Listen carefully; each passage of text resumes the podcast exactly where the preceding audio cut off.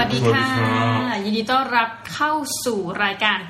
เขาดาวอีกครั้งนะคะ วันนี้เผอิญพบเจอกับศาสตราจารย์ เกียรติคุณ ดรธเนศเจริญเมืองก็เลยนำตัวท่านในทางนี้นำตัวท่านกลับมานั่งคุยกับเราอีกครั้งนะคะ อาจารย์ปีใหม่ที่ผ่านมาอาจารย์ไปทำอะไรมาบ้างคะอาจารย์อยู่บ้านเหตุผลคือรถติดมาก แต่ผมไปวัดที่หนึ่งแต่ผมขึ้นไปวัดที่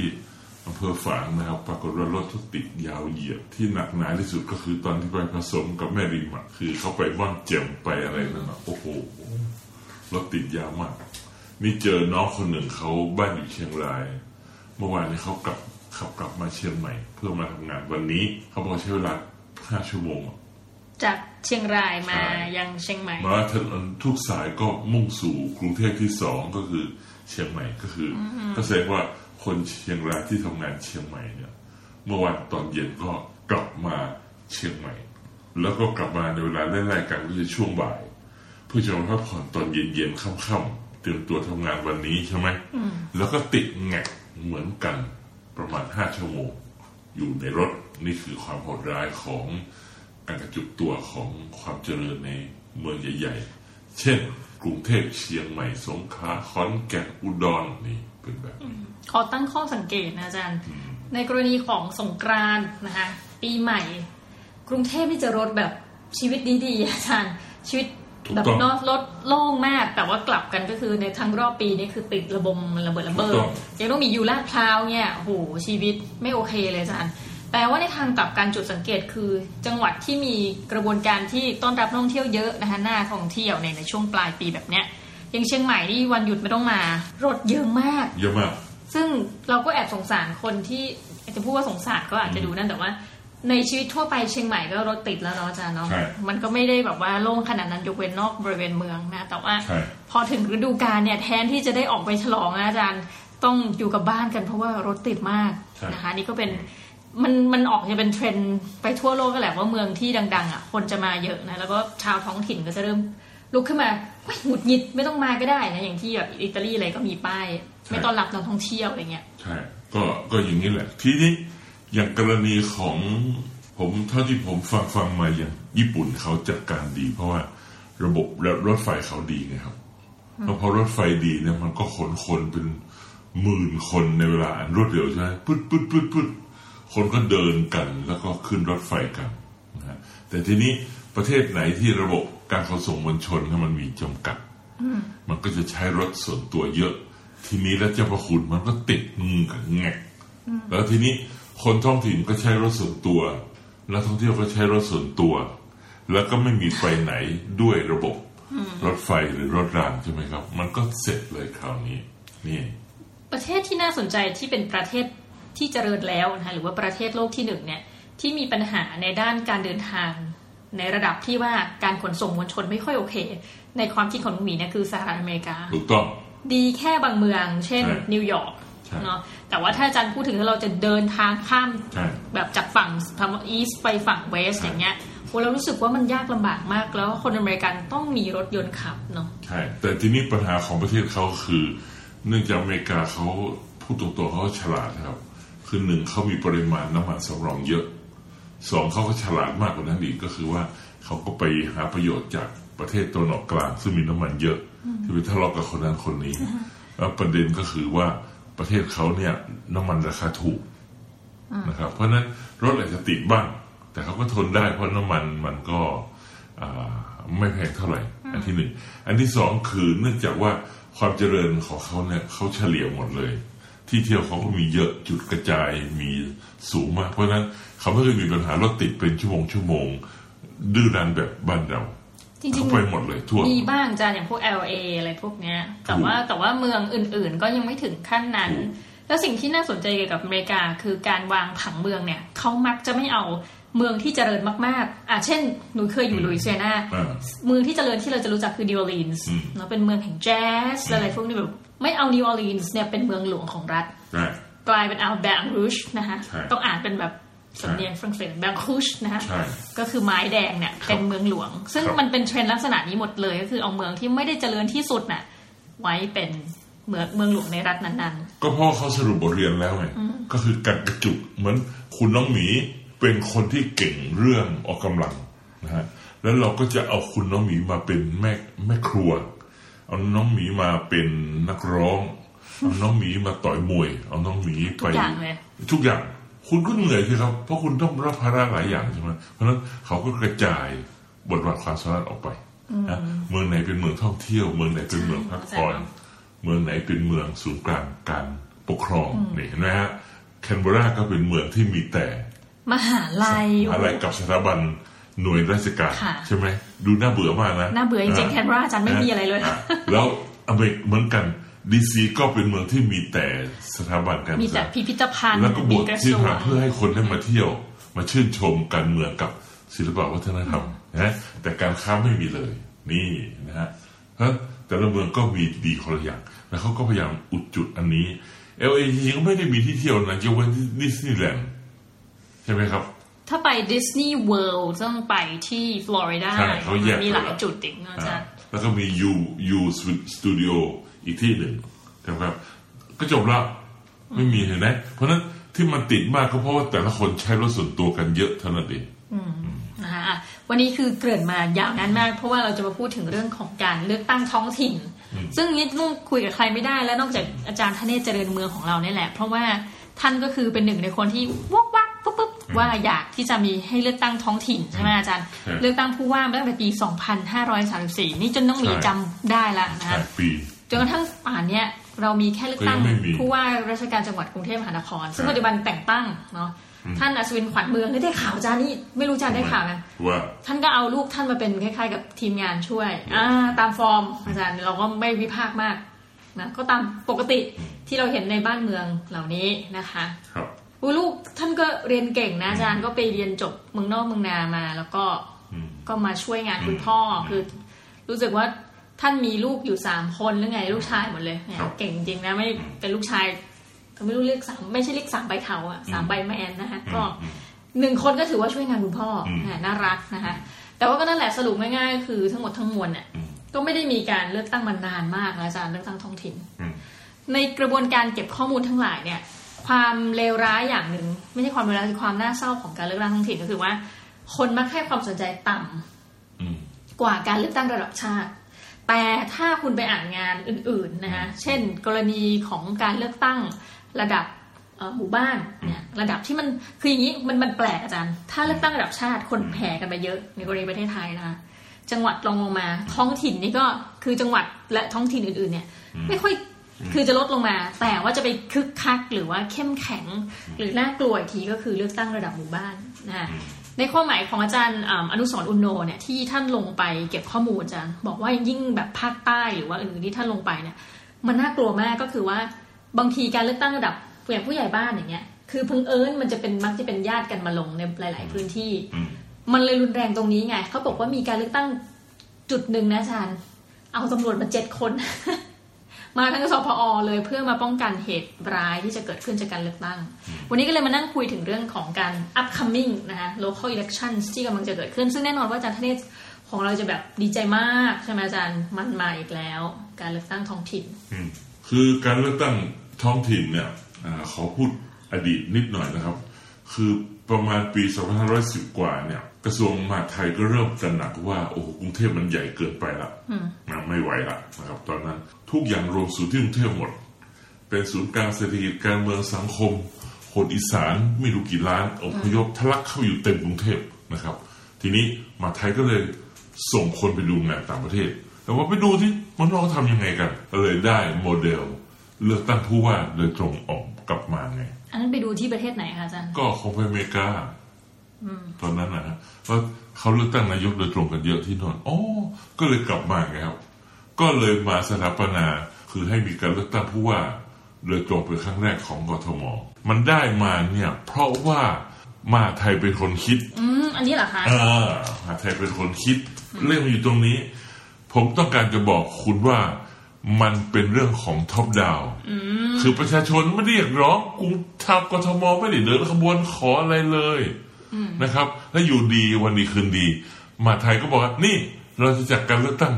ผู้ว่าโดยตรงนะอ่าให้กทมอันนี้ขอเสริมข้อมูลนิดนึงเอาเลยอาจารย์ก็คือมาแล้วนะคะ เลือกตั้งผู้ว่าครั้งแรกปีพุทธศักราช 2518 นะคะอ่าโดยคนที่ได้รับการคัดเลือกในรอบนั้นก็คือนายธรรมนูญเทียนเงินนะคะคุณธรรมนูญจากพรรคอะไรให้อาจารย์ทายทำนูนเลยอืมไม่ใช่ประชาธิปัตย์เลยประชาธิปัตย์ค่ะแม่เก่งมากอาจารย์นะคะ ด้วยคะแนนเสียง 99,247 คะแนนนะคะ แต่ว่าตอนนั้นน่ะเลือกตั้งครั้งแรกคนไทยอย่างเนี้ยมันคือการเลือกตั้งที่ไม่ใช่ระดับชาติเนาะอืมคนมาใช้สิทธิ์เท่าไหร่ต่ำกว่า 14เปอร์เซ็นต์โอ้โหโอ้โหน่ากลัวมากเฮ้ยแต่ว่าอาจารย์พูดถึงแล้วก็คือว่าพอปี 2520 คือเลือก18 ใช่ไหมคะครับมีเหตุการณ์ปลดผู้ว่าปลดคุณธรรมนูญปี 2520 อาจารย์ว้ายอืมด้วยเหตุผลอะไรไม่รู้ ก็ในที่ผมก็ลืนี้มไปละอาจารย์แต่อาจารย์เราเราๆไหมจำได้ไหมคะผมจำไม่ได้เลยครับตอนจำไม่นั้นได้ไม่อยู่เมืองไทยก็เลยจำไม่ได้เลย อืม คือมาโผล่อีกทีเลยเนี่ยอ่าที่จะป๊อปปูล่าครั้งก็คือพลตรีจำลองศรีศรีเมืเมือองงฮะในปีพุทธศักราช 2528อ่าพอ10ปีผ่านไปจากครับ2518 เป็น 2528 นะน้องหมีก็ยังไม่เกิดเลย ปรากฏว่ามีผู้มาใช้สิทธิ์เลือกตั้งถึง 34เปอร์เซ็นขึ้นมาหน่อยหนึ่งจากเอาแต่เยอะนะอาจารย์ก็คือเป็นเท่าตัวเหมือนกันครับอ่า ประมาณนี้นะคะก็เยอะ เยอะเยไปอะถึงครึ่งอ่านะคะแล้วไงซึ่งก็ไม่มีอะไรมากอาจารย์เขาก็จะเล่าว่า เอ๊ะใครกันที่เป็นเหมือนกับ Public Figure ในเรื่องของการเป็นผู้ว่า ซึ่งจริง ๆ แล้วคนหนึ่งที่เป็นได้คะแนนสูงหลาย ๆ ครั้งนะคะ อย่างครับคุณจำลองเนี่ยครับในปี 2528 ได้ถึง4 0 0แสนกว่าคะแนนอืมเยอะนะอาจารย์หมายความว่าอันนี้ ยี่ยี่แปดนี่คือเลือกตั้งครั้งแรกของคุณจำลองใช่ไหมอ่ากลุ่มรวมพลังเนี่ยค่ะอ่าอ่ากลุ่มครับรวมพลังครับก็ได้4 0 0แสนกว่าคะแนน พอ2,533อะพ้นพ้นคืออะการกระด้านอีก0ครับ2533ได้7 0 0แสนคะแนน นี่ใครได้พลตรีจำลองอีกแล้ว โอ้โหนะคะแต่เราจะเห็นสกุลดัง ๆ คืออย่างนี้การเมืองไทยเนี่ยต้องมีสังเกตไป ยังไงก็ไม่พ้นอาจารย์เรื่องของตระกูลการเมืองนะคะอย่างในรอบแรกเนี่ย เราก็จะได้ยินนามสกุลที่คุ้นมากๆอะคือคู่แข่งของคุณจำลองคือมีคนหนึ่งมงคลสีมาโรดแหมโอเคตระกูลต่อไปสีมาโรดนี่เราก็รู้อยู่แล้วนะอ่าทำธุรกิจน้ำมันมีต่อไปพี่ลูกสีมาโรดอะรอบถัดไปนะคะอันนี้ถ้ารุ่นหลานๆจะไม่ค่อยได้ยินละแต่อันนี้เป็นนามสกุลนะคะประวิตรรุจิรวงศ์อ่ารุจิรวงศ์นี่ทิพดีกรมตำรวจเก่าถูกต้องนะคะอาจารย์ก็ประเสริฐเป็น Public เมื่อนามสกุลก็ Public นะถูคะกต้องถัดไปพุทธศักราช 2535 จะมีคนที่เรารู้จักมาแล้วนะคะคือก็คือร้อยเอกกฤษดาอารุณวงศ์ณอยุธยานะคะอีกแล้วซึ่งเรื่องราวอะไรมีจนถึงปัจจุบันเลยอืมแล้วก็คุณเฉียดไปนิดนึงนะร้อยเอกกฤษดาเนี่ยมาจากพักพลังธรรมนะคะซึ่งพักพลังธรรมเนี่ยก็เป็นพักเดียวกันกับพลตรีจำลองสีเมืองนะคะก็เหมือนคายตะขาบว่าง่ายพักนี้ก็ชนะอีกแล้วนะคะก็เป็นคุณคุณกฤษดาครับ ห่างกันประมาณสัก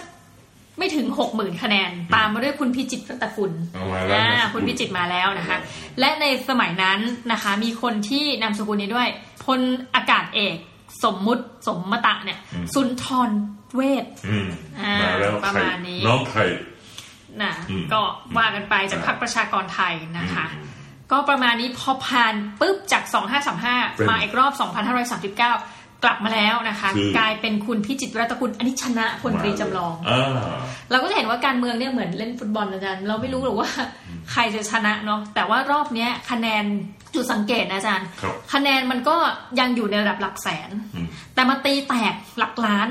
ไม่น่าเมื่อเชื่อ ไม่น่าเชื่ออาจารย์เมื่อ คุณสมัครสุนทรเวชมาเลยหนึ่งล้านกว่าคะแนน หรือคิดเป็นเปอร์เซ็นต์นะนะสี่สิบห้าจุดแปดห้าเปอร์โอ้เซ็นต์นี่พศอะไรครับสองพันห้าร้อยสี่สิบสามค่ะอาอ่าจารย์โอเคครับตอนนั้นผู้มาใช้สิทธิ์เลือกตั้งในประมาณ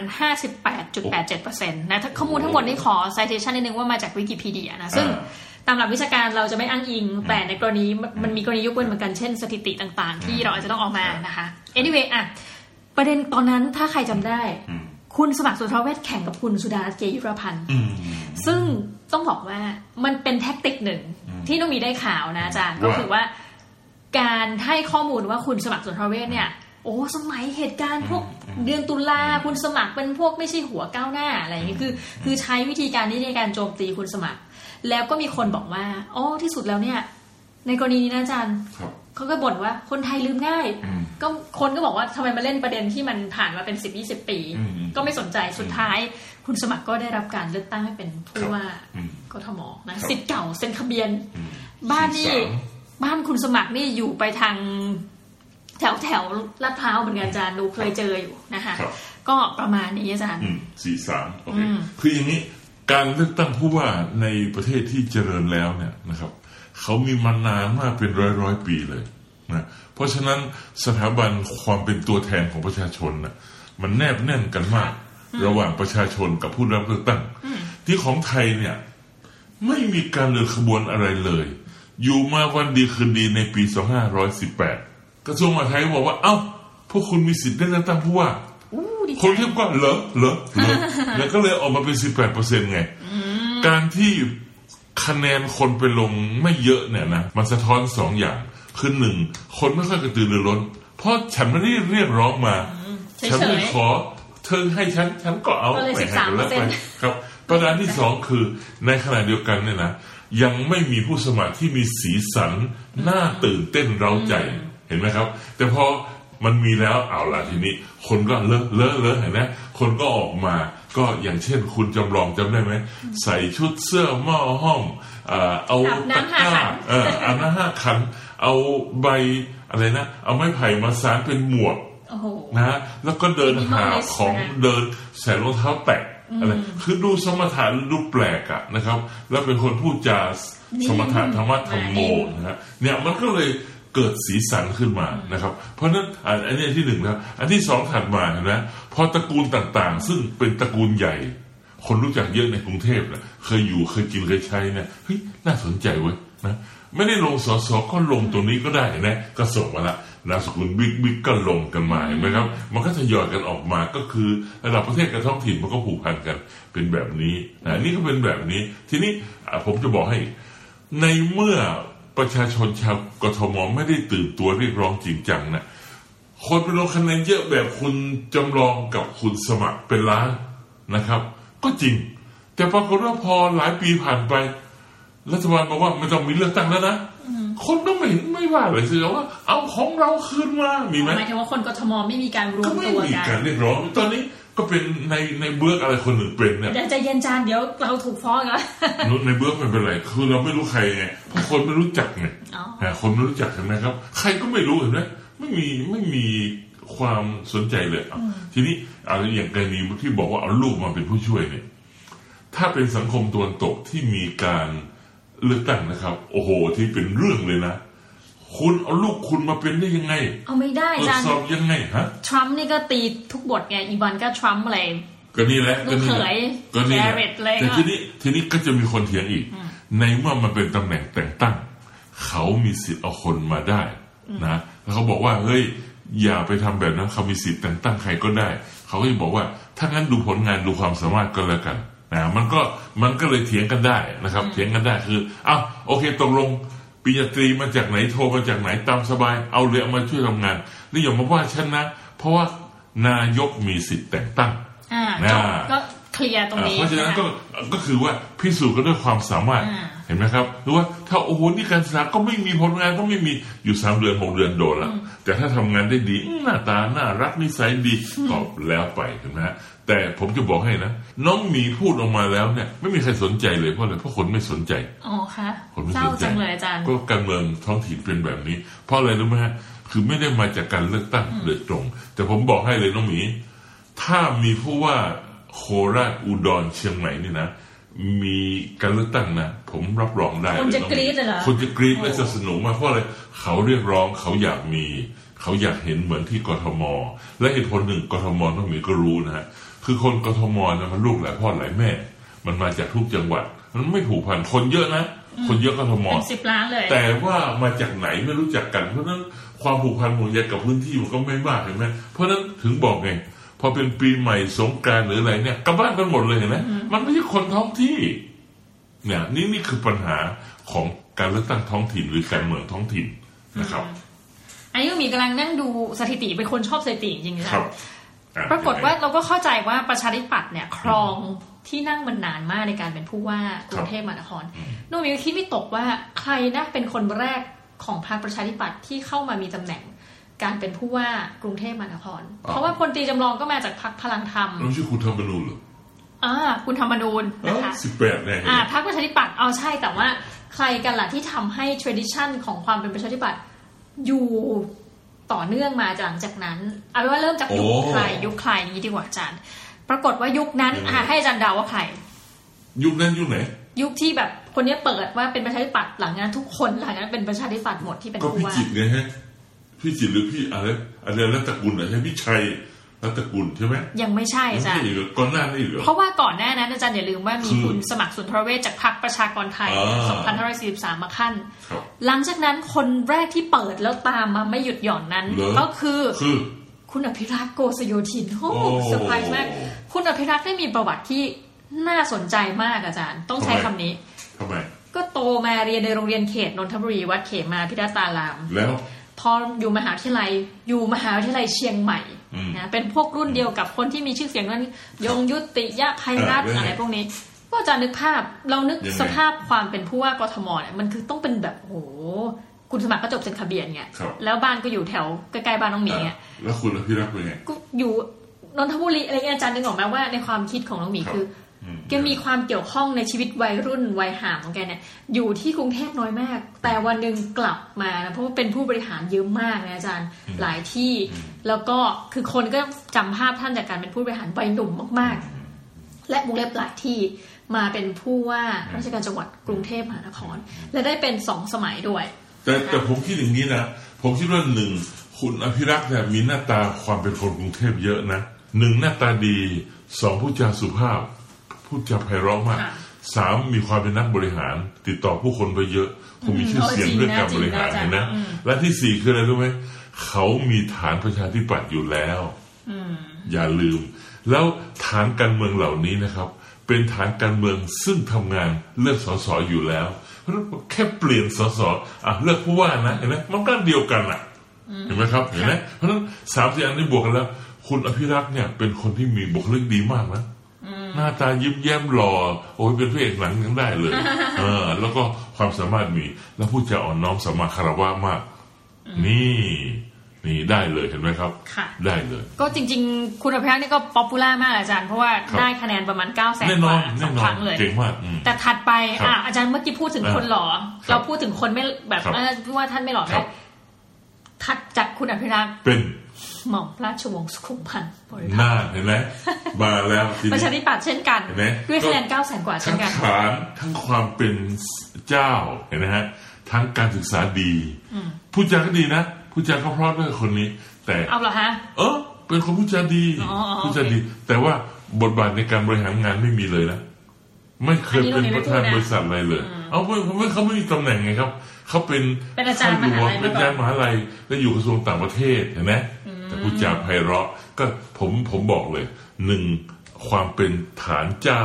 อ่าเป็นที่เคารพของประชาชน แล้วก็การศึกษาดีจบมหาลัยดังของอังกฤษและอเมริกาอืมนะฮะแล้วก็อยู่กระทรวงต่างประเทศ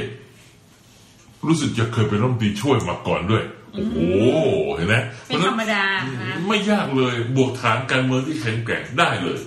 คือท่านเนี่ยเคยเป็นอดีตนะฮะรัฐมนตรีช่วยจริงๆเนี่ยนะว่าการกระทรวงการต่างประเทศเห็นไหมนะคะ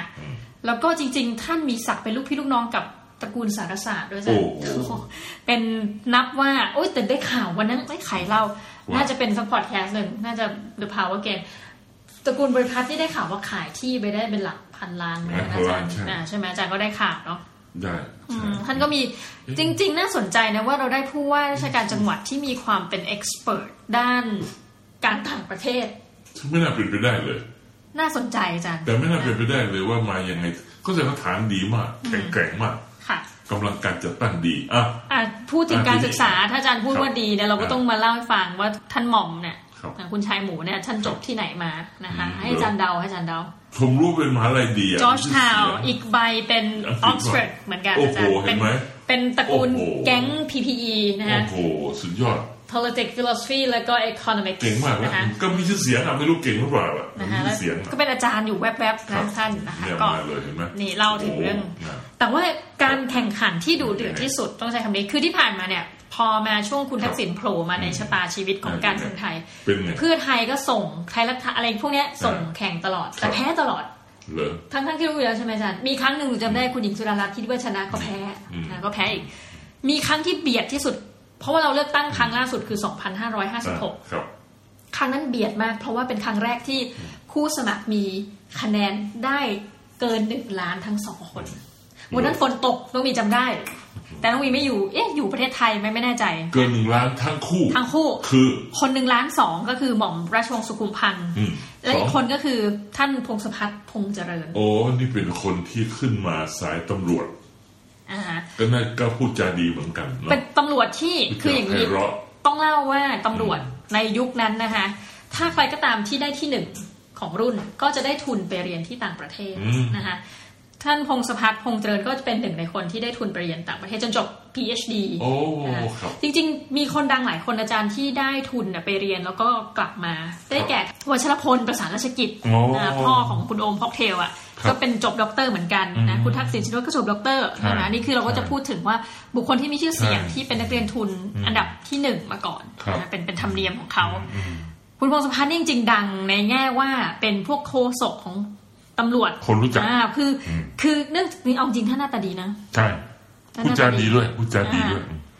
บอกนี่ก็เป็นข้อศกเนี่ยพูดจาดี ผู้จะดีหน้าตาก็ดีแล้วหน้าหน้าดูตาหนุ่มหน้าดูหนุ่มหน้าหนุ่มแล้วเป็นกันเอง อืมอืมดูเสียงสบายๆเป็นกันเองมาก ต้องมีต้องบอกว่ารอบ2556เนี่ยอืมสนุกมาก เพราะว่าเอ่อมีคนดุลเดืงอดอิสระคือแต่ก็ดูเดือดหนึ่งอืมแต่ถัดไปมีคนที่น่าสนใจนะได้แก่คุณเสรีพิสุทธิ์อ๋อที่ตำรวจเหมือนกันอดีตพบตรอืมเสรีพิสุทธิ์เตมียเวทนะคะ แล้วก็คุณสุริศสยามวลาอืมนะคะ ก็ลงกันสี่คนที่น่าสนใจนะคะอืม แต่ว่าผมผมอยากจะบอกอย่างนี้นะคือเท่าที่ผมได้ยินมาเนี่ย ตอนในพวกกทมเนี่ย ไม่ค่อยจะมีบทบาทจริงๆจังๆเท่าไหร่เพราะอะไรรู้ไหมครับ เพราะว่ากระทรวงทบวงกรมต่างอ๋อเขาอยู่นี่ๆดูหมดแลที่นั่นหมดแล้ว เพราะฉะนั้นทุกอย่างแทบจะกันหมดเลย เพราะฉะนั้นพวกกทมก็อย่างเก่งก็ดูแลเรื่องขยะ เรื่องการดูแลบ้านเมืองนิดหน่อยเพราะฉะนั้นเราจึงไม่เคยเห็นคนโดดเด่น แต่คนจะโดดเด่นได้มันต้องมีบุคลิกบางอย่าง อย่างกรณีคุณจำลองอะนะที่ออกมาแรงแสดง ความเป็นฝีไม้ลายมือบางอย่าง ผมพูดตรงๆนะครับ คุณสุท่านชายสุพันธ์เนี่ยก็ไม่ได้มีบทบาทอะไรโดดเด่นเลยไม่ไม่ไม่ใช่ไหมก็ต้องมีนะแต่คนรู้จักเพราะเป็นรัฐมนตรีช่วย เรียนหนังสือดีเป็นลูกเจ้าอะไรเงี้ยก็เท่านั้นเอง แต่ถามว่าแล้วเป็นว่ากรทมเป็นไง ผมก็ว่าคนคงนึกไม่ถึงว่ามีผลงานท่านอะไรท้อไงตอนน้ำท่วมอาจารย์ท่านมีความท้อนี่แหละใจก็อย่างเงี้ยก็ในแง่นี้แหละเพราะถึงถึงจะบอกให้อีกอย่างหนึ่งนะก็คือว่า การเลือกตั้งท้องถิ่นของประเทศไทยเนี่ย มันจึงไม่ค่อยเข้มข้นเข้มแข็งเลยเพราะอะไรเพราะอำนาจไม่ได้อยู่ที่ตรงนั้นอ่าอย่างเอายกตัวอย่างต่อไป คุยเรื่องนี้ก็ต้องต้องคุยต่างจังหวัดนะนายกอบจของแต่ละจังหวัดเนี่ยไม่เคยเป็นที่สนิทสนมเสน่หาของประชาชนในต่างจังหวัด ด้านหนึ่งเพราะเขารู้ว่าไม่ได้มีอำนาจอะไรนะฮะคนที่จะมาได้นี่เป็นใคร ก็คือ คนที่มีชื่อเสียงหน้าตาพอสมควร แล้วก็มีนามสกุลใหญ่ ๆ ซึ่งจะสามารถตกรางวัลหรือใช้อิทธิพลบางอย่างเนี่ยหรือให้คนรู้จักเนี่ยเห็นไหมก็มาลงฮะเช่นตระกูลที่เชียงใหม่อย่างตระกูลอ่าบุญรุปกรณ์นะฮะหรือคุณอุดรพันธ์นามสกุลเลยนะครับ ที่เป็นนายกอบจเก่าเนี่ยก็ดังมากนะคือคนคนพวกเนี้ยที่มีเขาเรียกว่าฐานทางสังคมอะนะฮะเนอะฐานทางเศรษฐกิจดี แต่ถามจริงๆแล้วเนี่ยนะสี่ปีที่ผ่านมาเนี่ยทำอะไรให้กับจังหวัดจริง ๆ ก็ทำอะไรไม่ได้ ไม่ใช่ไม่ใช่ไม่เก่งนะครับ แต่ระเพบราะบนะคะโครงสร้างของมันเนี่ย โดนกำกับโดยผู้ว่าหมดเลยอะเพราะฉะนั้นต้องต้องผู้ว่าเป็นคนจัดการหมดเลยแล้วจะทำอะไรได้อะในเมื่อผู้ว่ามาเปลี่ยนปีละคนผู้ว่ามาถึงก็อะไรนะ อะไรนะ อะไรนะเอาย้ายเสร็จแล้วนายกประจก็ทำอะไรไม่ได้คือรู้ปัญหาแต่ ทำอะไรไม่ได้ เพราะว่าอำนาจไม่ให้โครงสร้างการบริหารไม่เปิดโอกาสให้ มันก็เป็นระบบที่อิหลักอิเหลือแบบเนี้ยคือคนหนึ่งมาจากการแต่งตั้งนะครับ อีกคนมาจากการเลือกตั้ง แต่ซึ่งผมเคยพยากรณ์ว่าสองคนนี้ทะเลาะกันแน่นอนซึ่งเพราะที่มาคนละอย่างจริใช่ไหมอาจารย์ปรากฏว่าสิปีผ่านไปนอนกอดกันกลมเลยนะครับอ้าวเหรอฮะเพราะว่าอะไรก็เพราะว่าทุกโครงการของนายกอบจจะต้องผ่าน approve โดผู้ว่ายราชการจังหวัดอะอ่าแล้วจะทำยังไงครับ ก็ต้องสู้เอียกันเห็นไหมครับอ๋อสุอ่าสุเอียนี่แปลว่าอะไรอาจารย์สู้เอียก็แปลว่าก็หยวนหยวนๆกันไปอ่านะก็คือว่าผมอยากจะทำอะไร ผมก็ทำไม่ได้อะผมผมผมยกตัวอย่างเนาะสามสิบกว่าปีมานี้เนี่ยผมเสนอว่าเมื่อไหร่จะดูแลต้นยางสารพี โอ้โห สูงใหญ่อายุร้อยกว่าปีใช่ไหมครับ ดูแลให้เขาอย่างดี ไม่มีคนดูแลนะฮะทีนี้คนมาตั้งหมู่บ้านจัดสรร หรือมาทำตลาดที่นั่น ก็รู้สึกไม่ชอบใจเพราะต้นไม้ใหญ่นะครับมันอันตรายเดี๋ยวกิ่งหักใช่ไหมอาจารย์กิ่งไม้หัก แล้วก็หาที่จอดรถก็ยากนะทำไงก็แอบไปเจาะรูฮะเจาะรูรูต้นเจาะไม้รูเออเอาเอาเขาเรียกอะไรนะลวดละฮะไม่ใช่เนี่ยที่ที่หมุนหมุนๆเนี่ยอะไรอะไรลอกเออไม่อะไร เอ๊ะเขาเรียกไหนนะคันคันชนะชนักหรืออะไรคันเข้าไปอะนะครับ ขันเข้าไปเป็นรู กลางคืนไม่มีใครรู้ใช่ไหมครับ แล้วก็ดินประสิวหยอดลงไป เพื่ออะไรนะอาจารย์มันก็ค่อยๆตายลงตายลงเพราะดินประสิวมันร้อนไงฆ่ามันฆ่ามันใช่ เพราะฉะนั้นดินประสิวเข้าไปเนี่ยก็ไปฆ่าใช่ไหมครับอ้าวไม่เกินหนึ่งถึงสองเดือนต้นไม้ล้มมันเองก็แห้งโน่มันไม่ล้มเพราะเรามันใหญ่มาก มันก็อยู่ของมันอย่างนั้นมันก็แห้งตายไงอ่าใบไม้ก็ร่วงนะแล้วก็แห้งตาย ก็โทรศัพท์ไปบอกว่าอ่าท่านกรมป่าไม้ที่รัก ต้นไม้มันตายแล้วช่วยมาตัดทีหนึ่งเห็นไหมอ๋อฮะวิธีการชาญฉลาดอ่มากเพราะฉะนั้นไปดูเลยครับ หน้าหมู่บ้านจัดสรรและเป็นยังไงหน้าตลาดตายทั้งนั้น เรียบนะตอนนี้ถนนเชียงใหม่ไปสารพีเนี่ย มีต้นยางอยู่ประมาณเก้าร้อยกว่าต้นอาจารย์นับด้วยเหรอฮะไม่ตอนนี้อาจจะนี้ผมบอกแล้วไงสามสิบปีก่อนเราเสนอ ไม่มีใครดูแลบัดนี้รู้แล้ว ว่านี่คือมรดกอันหนึ่งของประเทศ เพราะว่าเป็นต้นไม้เก่าแก่ สง่างามเดินไปโอ้โหต้นไม้สูงใหญ่อลังการสองข้างทีนี้อะไรอวรเสียดาย เพราะคนต่างจังหวัดมาแล้วชื่นชมก็เลยเริ่มรู้สึกรักหลงไหล แต่ทีนี้ก็จะอนุรักษ์ตอนนี้มีชมรมอนุรักษ์ต้นยางเหรอฮะในอำเภอออกมาผู้ว่าออกมาแหมพอพูดมาสามสิบปีแล้ว ไม่มีใครฟังนะครับ ตอนนี้ปรากฏได้ยังไงกาวรักต้นนี่ เขาให้แพทย์ต้นไม้อะเขาเรียกอะไรทันลูกขกรเออลูกขกรเอ้ยไปดูแลใช่หมแล้ว ไปดูแล้วเก้าร้อยกว่าปีแล้วไปเป็นยังไงทราบไหมครับเจ็ดร้อยกว่าต้นเออติดป้ายแดงคือโคม่า จะตายอยู่แล้ว ที่ขับ700แน่แหละกว่าต้นอาจารย์ตกใจ โอ้เจ็ดตาร้อยยแล้กวว่าต้น มีต้นเขียวอยู่ประมาณห้าสิบต้นอะ ปักปักทองเขียวอะ คือสบายดี คือหน้าบ้านชาวบ้านนั่นแหละที่ชาวบ้านไม่ยุ่งอะ แต่ถ้าเป็นรีสอร์ทกดเลย ต้นยางสารพีเนี่ย โอ้โห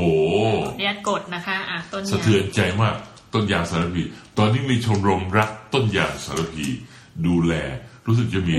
เก้าร้อยกว่าต้น อาจารย์ต้นมันใหญ่จริงจริง ๆ ครับร้อยกว่าปีๆไม่อายุเคยเกิดมาคือพูดจริงๆนะถ้าอยู่กรุงเทพอลังการมากไม่เห็นแน่นอน เวลาเราเดินไปเนี่ยเหมือนกับเรามีใครมายืนสองข้าง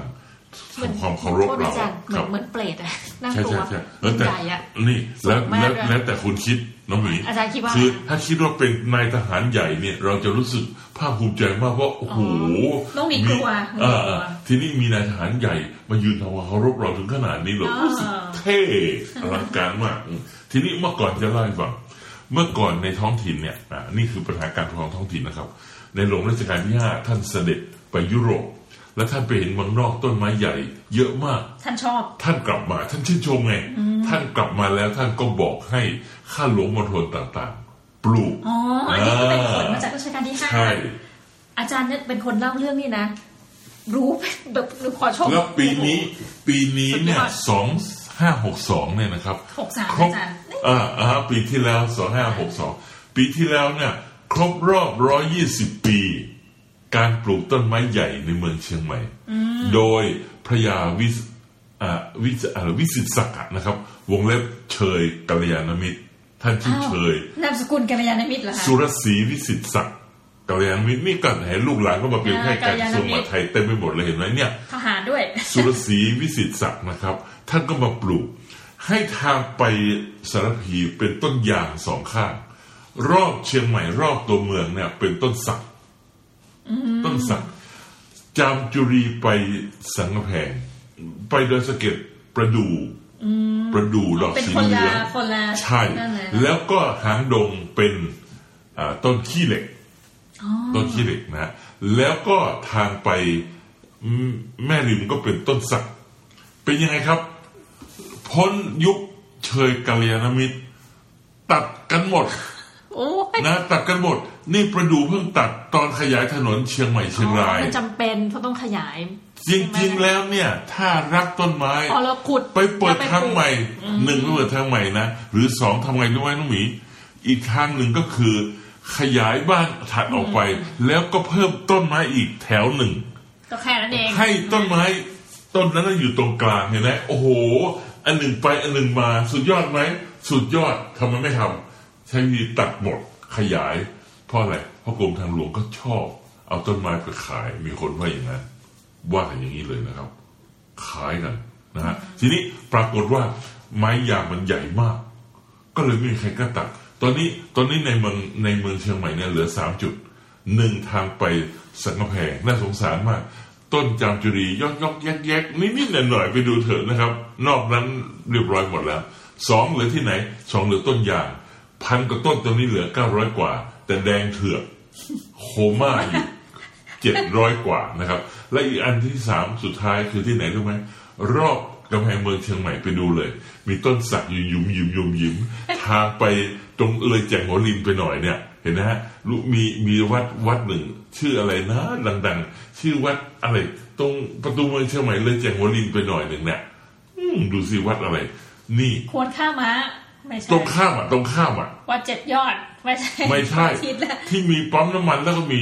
ก๋วยเตี๋ยวที่อร่อยมากคือราชาก๋วยเตี๋ยวน่ะวัดเนี่ยแหมดูสิดูสิติดปากแต่ว่าข้างๆนั้นมีโรงแรมดังโฆษณาเลยชื่อนอ r เทิร์นอินน่ะ ที่นางเอกนักนักร้องดังที่สุดของจีนน่ะ ที่เป็นนักดังร้อลีงจวินใช่นั่นแหละนอ r เทิร์นอินมาเสียชีวิตที่นี่อ๋อต้องบอกไต้หวันจะบอกจีนไต้หวันน่ะไต้หวันจีนไต้หวันนะครับอ๋อเนี่ยเสียชีวิตที่นี่แล้วมีต้นสักเหลืออยู่สามต้นตอนนี้ ใหญ่มากแล้วเป็นไงรู้ไหม น่าสงสารมากทำไมครับราดยางมาต่อยยางคอนกรีตเนี่ย โอบล้อมชิดต้นเลย หายใจไม่ได้ตายน่าสงสารมาก ไม่เหี่ยวมาก น่าสงสารตอนนี้ เนี่ย นี่คือผลพวงของการดูแล ก็เลยเหลือแต่ต้นยางนี่แหละ ที่ตอนนี้เนี่ย เหลืออยู่เก้าร้อยกว่าต้น แล้วก็ลำบากอยู่เจ็ดร้อยกว่าต้นนี่นนะคะอาจารย์ทนายคือท่านไปจากเรื่องของการเลือกตั้งผู้ว่ากทม มาจบที่เรื่องราวของรุกขกรและการดูแลต้นไม้ แต่มันมันเรื่องเดียวกัน คือถ้ามีการเลือกตั้งผู้ว่ามีหรือนายกองค์กรท้องถิ่นอย่างเข้มแข็งเนี่ยนะก็จะลงดูแลเลย ชอบความเชื่อมโยงของอาจารย์มากนะก็ต้องเป็น member แน่เลยอาจารย์แล้ใช่วไหมแล้วจะบอกให้อีกเรื่องหนึ่งนะค่ะเธอรู้ไหมน้องหมีว่า องค์กรปกครองท้องถิ่นเมืองไทยเนี่ย สมมุติว่าชุมชนนี้มีต้นไม้ดีมาก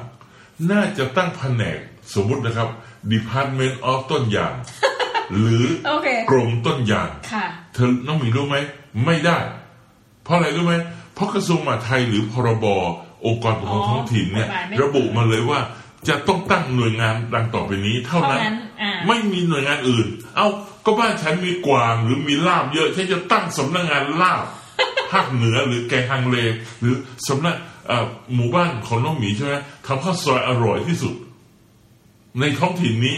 เป็นถนนข้าวซอยอะทำไมไม่ได้อะไม่ได้ เพราะว่าไม่มีหน่วยงานนี้ระบุในกระทรวงมหาดไทยนี่ นี่ เพราะฉะนั้นถ้าเรามีผู้นำที่มาจากการเลือกตั้งโดยตรงนะเขาจะนำเราไปต่อสู้ปกป้องอาจารย์เชื่อว่าอย่างนั้นรณรงค์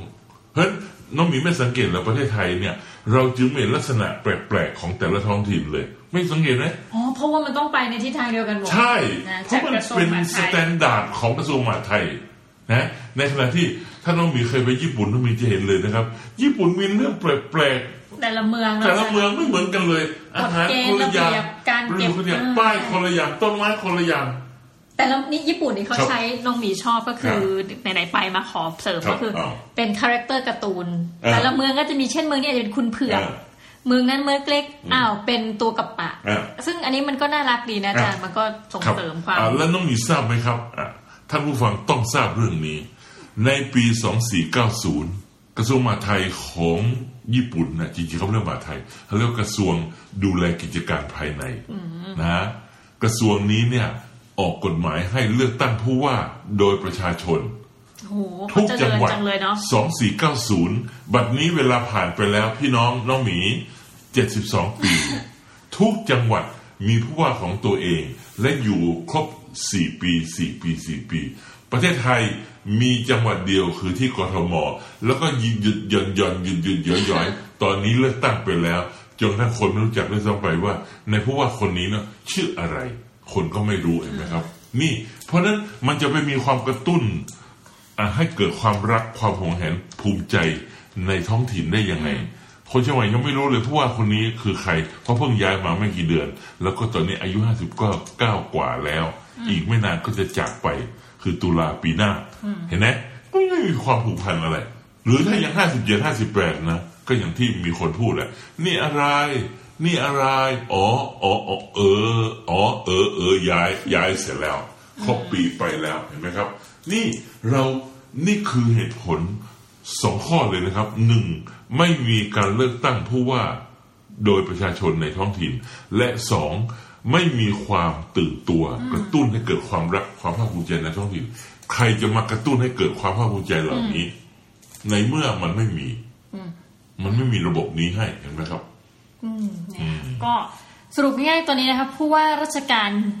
จังหวัดนะเอ่อผู้ว่าราชการกรุงเทพมหานครกรุงเทพไม่จัดว่าเป็นจังหวัดนะในครับสายตาน้องหมีก็ คือคุณอัศวินขวัญเมืองโอ้พลตำรวจเอกอัศวินขวัญเมืองครับผู้ซึ่ง